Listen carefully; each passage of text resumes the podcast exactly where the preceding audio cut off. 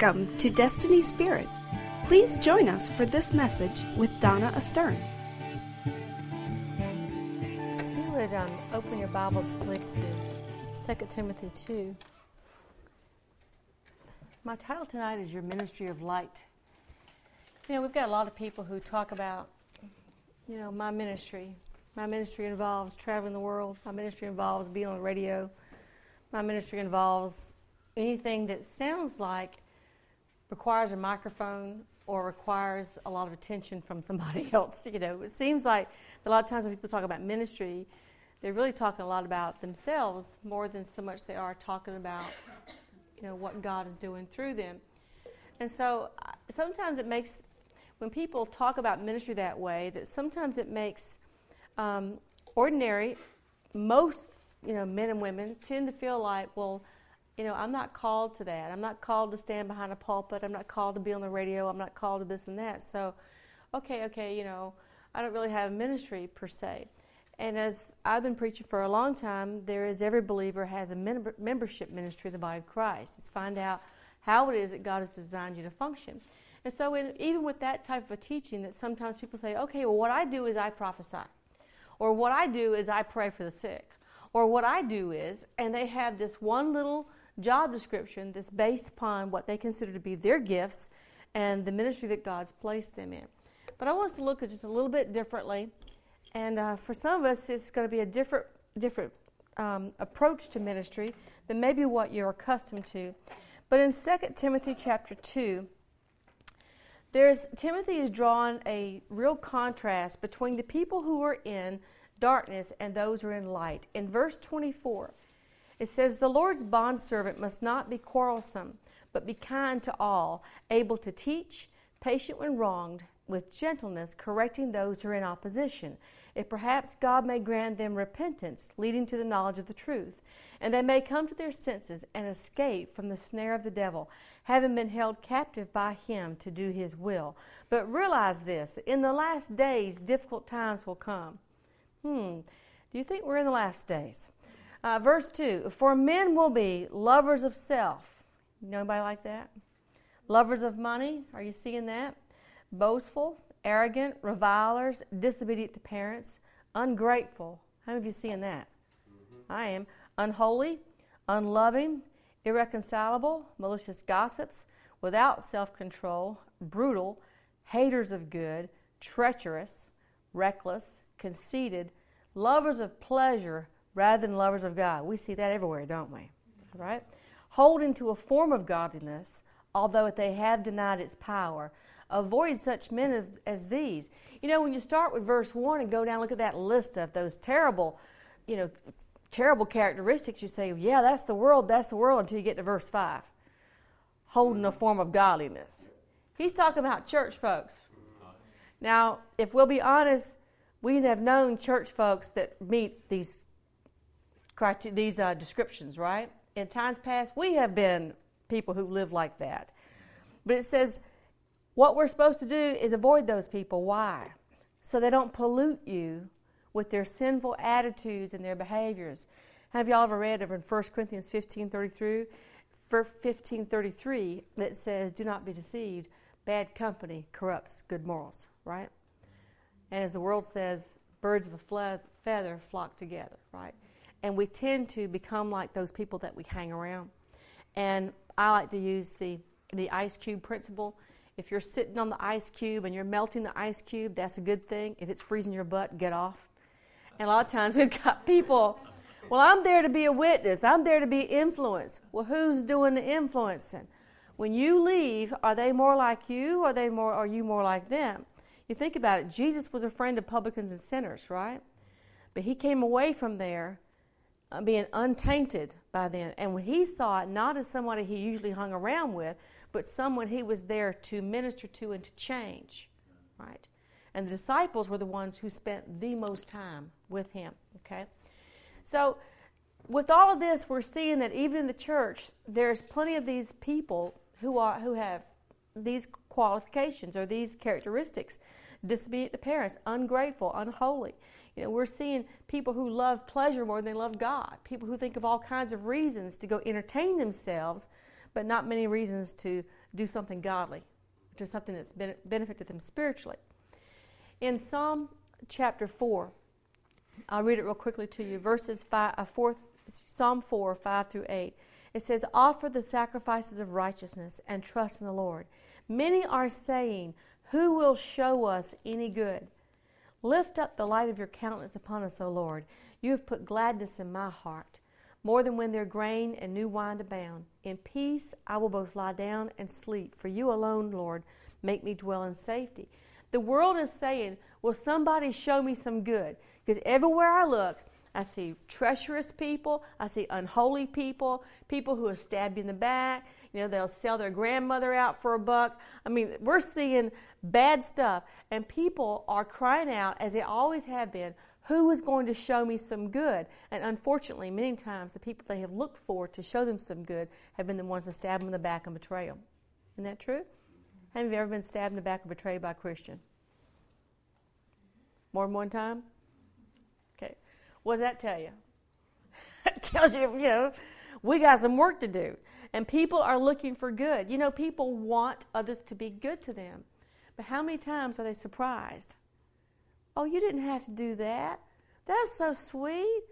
Really? Do you mean it? We are often surprised when somebody wants to treat us in a way that is not unholy, ungrateful. That is a way that is kind, that is considerate. Isn't that right?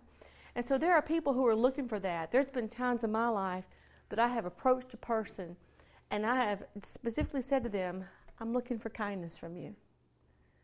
I'm looking for kindness from you. I'm hurting right now and I'm looking for kindness. Will you be kind to me? You know, and just real, that was a real gut level, honest thing. You know, I didn't need to be hurt anymore. I needed some goodness to show from somebody. And it's also been my pleasant experience to tell you that there are times that I've gone sometimes to my oversight, expressed a situation concern, and was kind of waiting to get rebuked, kind of waiting to get, you know, dressed down or something. And instead, I was, ta- I was treated with kindness and with mercy, which was always such a comfort to me. And it made me that much more, want to be that much more vulnerable and open. Not to say that a time or two I haven't been told, now, Donna, because sometimes people do need to tell you the truth, right? Tell you and give you some insight to make some adjustments in your life. But the thing is that they spoke the truth in love, and it made me even want to entrust my heart to them again. You know, it's it's that whole thing of people are looking for goodness. That's why the people love to follow Jesus. That's why Zacchaeus crawled up in the you know the sycamore tree and wanted to see Jesus. Why is that? Because he he was like the, the sinners were attracted to him. They were not attracted to the Pharisees. Because we know what they're like um, lovers of money, uh, treacherous, right? Proud, arrogant, boastful. We know about the Pharisees, but they weren't attracted to that. They were attracted to the genuine goodness that was in Jesus. Amen. Now, when in that verse in Psalm 4 and 5, the first thing that the psalmist said there was offer the sacrifices of righteousness. Let me tell you what a sacrifice of righteousness is. Since we live in the New Testament and we don't bring the turtle dove and we don't bring the bull and we don't bring the lamb and we don't bring the grain offerings or the wine offerings, we don't bring those things. The sacrifices of righteousness, that's when I inconvenience myself for you. It's a good thing. It's when I inconvenience myself to show you some kindness, to show you some goodness. You see, we live right now in a time where people are professional ministers and they'll help you when it's on their time schedule, where it works out in the midst of all the other things we've got going on. You know, there are times that Jesus stopped everything to go minister to somebody who was hurting, right? Now, I'm not talking about being a doormat because Jesus was no doormat. But there is a time it's necessary to offer sacrifice and to extend yourself.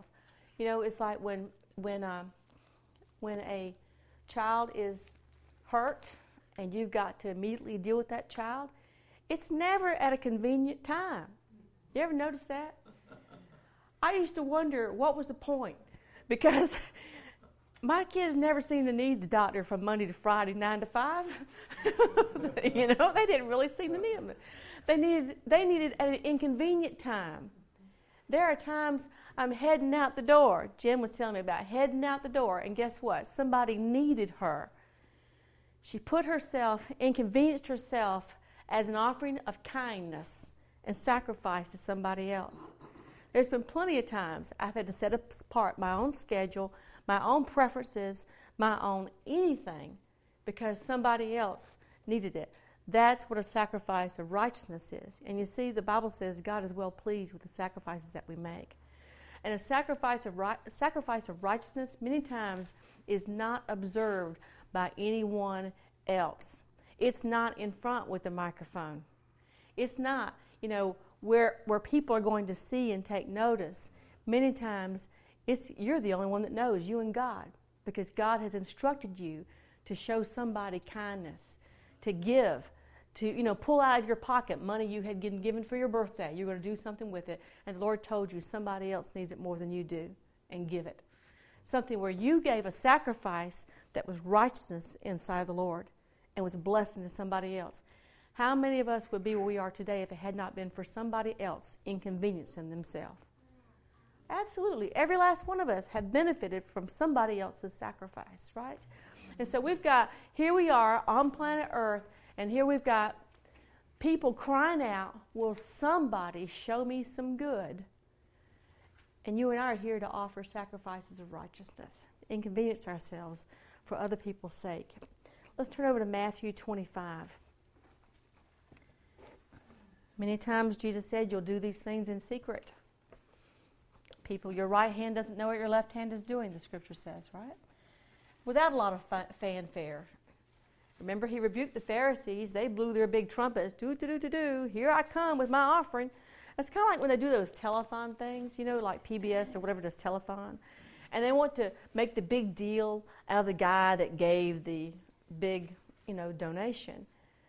And I wonder, and they'll flash their name up there. Have you seen that? They'll flash their name up there on the screen. And I'm wondering how many of those people only gave because they wanted to see their name on TV. How many times have, I mean, I wonder how many people would still give if nobody knew it except whoever wrote the receipt? What would happen?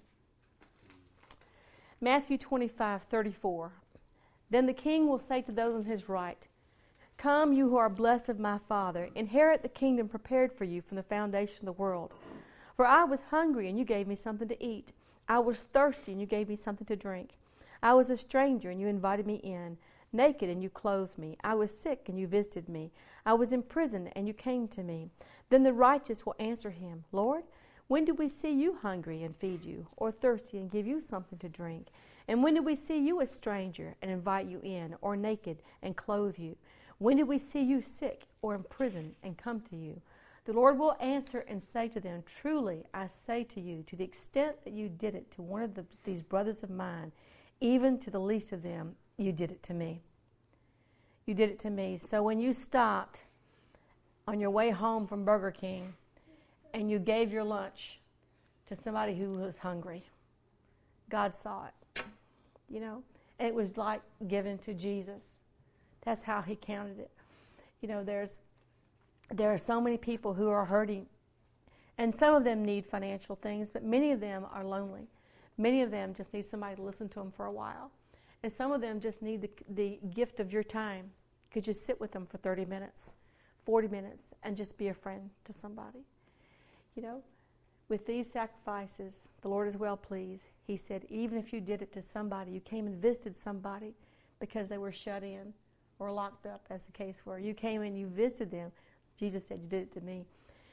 This is a sacrifice that's well pleasing. In Matthew 5 16, Jesus said, let your light shine before men in such a way that they may see your good works and glorify your Father in heaven. Because what happens when the people of God offer sacrifices of righteousness and the recipient receives it? What comes out of their mouth? Some kind of positive response. Oh, thank God. What a miracle. You answered my prayer. Hallelujah. Something. Even people that don't know God will give glory to God. Yeah, they will. And, and they'll say, and sometimes I, I, I heard them say one time, you must be a Christian just because it was kind to a total stranger. Total stranger on the side of the road, stranded, gave him 20 bucks. Did he, was he a con artist? I don't know. Gave him 20 bucks, you know. When you do good to other people, it allows the love and the goodness of God to be seen. Jesus is just as much glorified when you visit someone who is sick or in the hospital, when you feed someone who is hungry. He is just as much glorified in those acts of goodness, those acts of doing kindness for other people, as He is when you prophesy, when you pray for the sick, and when you cast out devils. So much of the time as Christians, we want to limit our ministry to only spiritual gifts. But you know what? J- James had some things to say about that too. He's like, if you see your brother hungry and you just say, oh, go be warm and fill, but you don't give him something to eat, you're really just not worth very much. Right? So much time we just want to prophesy or pray. Maybe you need to pray, prophesy, and give them 20 bucks. Maybe they need gas money to get home. Well, they don't need any money. Look at them. Look how they're dressed. Do not judge. You do not know. Somebody could have bought that in yesterday's prosperity. There are people wearing jewelry, wearing in houses, driving cars, wearing clothes that were bought when they had money in the bank, and their situation has reversed. You don't know. You don't know. That's why you just be led by the Spirit of God and let kindness move on you, right? There are also sometimes you've got the people who need to be to, to be given to because they always give out. They're the ones that always reach in their pocket, always, always, always, always, always. And they don't really have any needs, but boy, they need to receive for two reasons. One is because they need to they need to humble themselves to receive. How many know it takes humility to receive? Mm-hmm. It does. Do you ever have trouble when somebody tries to give you something? Mm-hmm. It's pride, right? Well, I can't let you do that. Why not? You know what? I don't fight when people want to buy me lunch. I go in there expecting to buy my own, right? If they grab the check, thanks. I don't get in and fight about it. Why? Let them bless me. I ain't got nothing to prove, right? I've, I have seen grown men almost come to fisticuffs over the check to where it's embarrassing. It's like it's, it was the war of pride. I just felt just split it up and, you know, buy the next table's lunch. I mean, that'll do it. Oh, you see, Jesus said, Let your light shine. Not just your spiritual gifts shine, but the light of your life. So many times we're going to wait till we get to church to minister. Who are you with today? Who do you know today? Maybe it's somebody in your family. Maybe it's a total stranger. Who knows? The last scripture I want to look at quickly is Galatians 6. You see, when we let our light shine before men, Whose light is shining through us? It's the light of the Lord, right? It's the light of His glorious gospel, His kingdom. The light of God is shining through us. When we do that, we prove ourselves to be sons and daughters of God. We are really acting like Jesus because Jesus sacrificed and gave of Himself not only on the cross, but in the 33 years before the cross. He gave over and over and over again. It was common knowledge that Jesus was generous. It was common knowledge that He extended Himself to people far be- before the cross. Galatians 6 2. Bear one another's burdens and thereby fulfill the law of Christ. For if anyone thinks he is something when he is nothing, he deceives himself. But each one must examine his own work, and then he'll have reason for boasting in regard to himself alone and not in regard to another. Verse 5 For each will bear his own load. The one who is taught in the word is to share all things all good things with the one who teaches him. Do not be deceived. God is not mocked. For whatever a man sows, this he also will reap. Let's stop right there. How many times have you heard that verse in a negative context? Oh, watch out. You're going to sow that, you're going to reap it. Let's put this in a positive context. You sow righteousness, you sow good deeds, you sow kindness, you are going to receive that. That's what, it saying the Beatitudes? Blessed are the merciful, for they shall obtain, pro, obtain the promise of mercy, right? The promise is there. It's a promise. So let's look at this as a real positive thing. Okay, whatever I sow, I'm going to reap. So when I'm sowing goodness and kindness and generosity, I will reap those things in return. When I am sowing referrals, when I'm sowing, when I am sowing clients, when I am sowing whatever resources I have, I'm also going to receive. There are plenty of times I refer people to other ministries, often. Refer them to websites, books, give them out. You know, I think you ought to contact so and so. I think they've got expertise in the area that you need. Not that I don't, res- I mean, certainly if I can help you, I will. But sometimes I refer them to somebody else. I think you'd be better off checking out this particular website. I don't get a cut. That's not what it's about, right? It's I'm referring. That's what networks do. They refer. And let our lives be such to where we are connected to people. I know an excellent resource that will help you. Let me send you on the way. Tell them I sent you. Let's refer people. And you know what? People start calling me. So and so said I should call you, or I got an email. I should get, you know, because the law works. As we are blessing other people, we're also being blessed ourselves. Okay, now let's scoop down to verse 8. For the one who sows to his own flesh will from the flesh reap corruption, but the one who sows to the Spirit will from the Spirit reap eternal life. Let us not do, lose heart in doing good, for in due time we will reap if we do not grow weary. So then, while we have opportunity, let us do good to all people, and especially to those who are of the household of faith. There's oftentimes I'm praying, God, make me a blessing. Not that I want to just be, you know, you know, bless you tonight. I don't want to be a one-shot blessing. I want to be a blessing. That when you have an, an, an interaction or encounter with me, that you come away blessed. And it may be because I gave you 20 bucks. It may be because I've spent time with you. It may be because I prophesied to you. I don't know. Maybe because I referred you. But I want it to be a blessing. And the word says, to especially be good to those of the household of faith. Why is that? Because that's family, y'all, right? That's family. Especially be good to your own family. Bible says if you can't treat your own good your own family right, what's it say? You're worse than an infidel? Well, let's extend it to the body of Christ. Brothers and sisters in Christ, come first. Now, certainly, we'll extend ourselves to the world to be a light to them, to draw them in, those pre Christians out there, draw them into this family. This is a great family. You ought to come be in this family. It's wonderful. All these wonderful people in here, right? But to good, do good to those of the household of faith. Why should we do that? Let me tell you. Sowing good deeds, doing good, beyond spiritual gifts, just as a human being, as a person, as a child of God, an ambassador of light, will bring a personal transformation. You cannot continually look out there and seek to be a blessing to other people and not be personally transformed.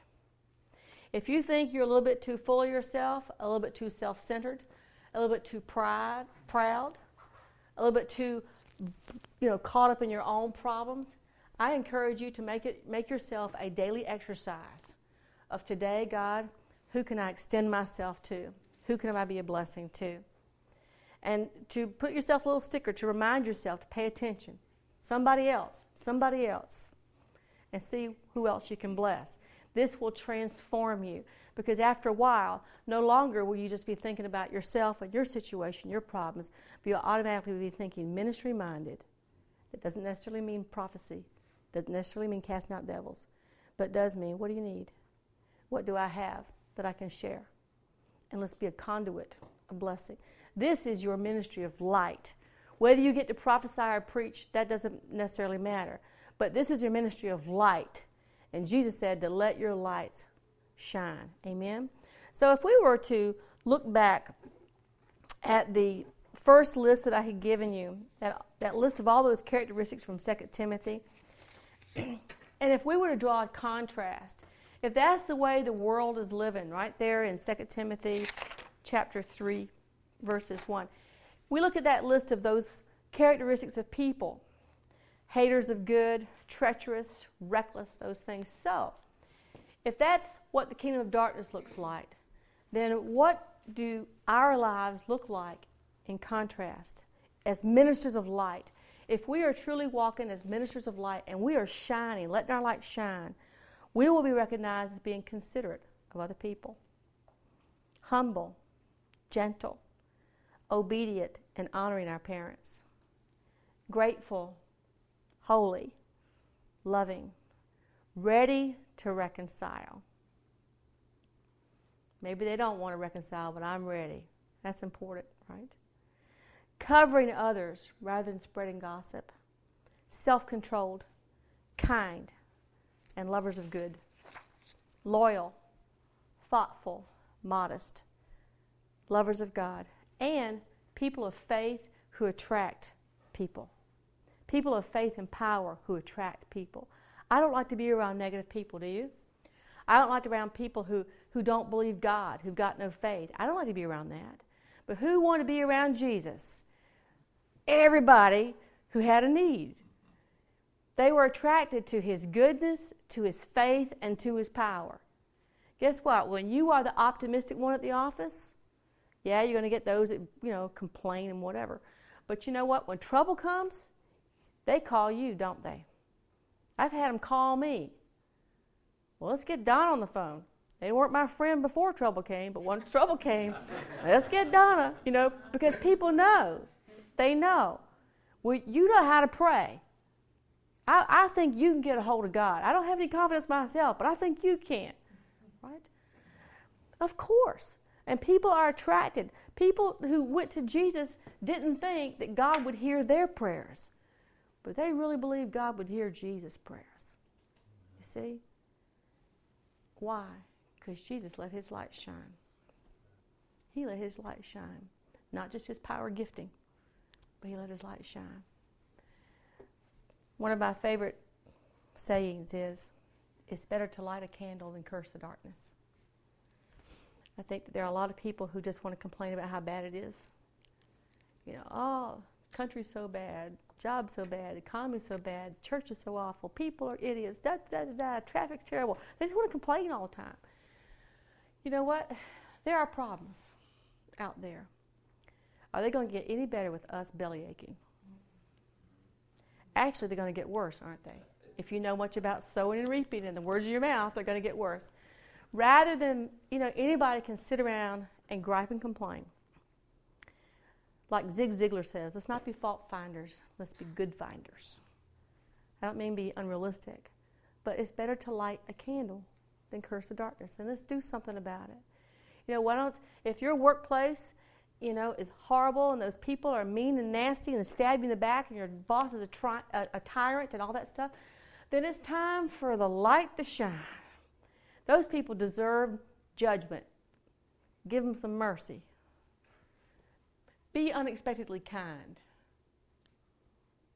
Inconvenience yourself that Jesus may shine through you. It's going to transform you. It's going to change you, and Jesus is watching, and you get eternal rewards. I'd like for us to pray. Father, in Jesus' name, I ask you, Lord, that our lights would shine very brightly, that we would extend ourselves towards other people, and that we would not see our ministry just on the weekends or at the special event or just when the power gifts come into play, but we would see our ministry as showing kindness, as showing goodness, of being loyal, of being gentle and considerate, especially to people who don't deserve it. I ask you, Lord God, that you would give us the grace for every personality conflict, for every obstacle, for every besetting sin, for everything that tends to trip us up and slow us down and tends to cloud the light that needs to shine. And make us a blessing. Make us a blessing. As you are transforming us, Lord God, I ask you, Lord, to put additional resources in our hands that we may spread them around, that we can bless some other folks. And I ask you, Holy Spirit, to prompt us when we're, when we're pulling back because we don't want to sacrifice when you're calling us to. I'll ask you, also ask you, Holy Spirit, that you would alert us when the enemy is trying to get in there and trying to exhaust us and wear us out to sacrifices you've not called us to make. May we be led by your Spirit and Lord, we're not going to fret and fuss and worry about it. We're just trusting you. We just trust you, Lord God. You're our shepherd. You will lead us in the way that we should go. And we'll all be better for it. We bless you and thank you. in Jesus' name. Amen. Amen. Thank you for joining us. For more information about Destiny Spirit, additional teachings, and training events, please visit our website at www.destinyspirit.com. Or you can write to us at Destiny Spirit Apostolic Network, P.O. Box 15252, Chesapeake, Virginia 23328. Thank you and God bless you.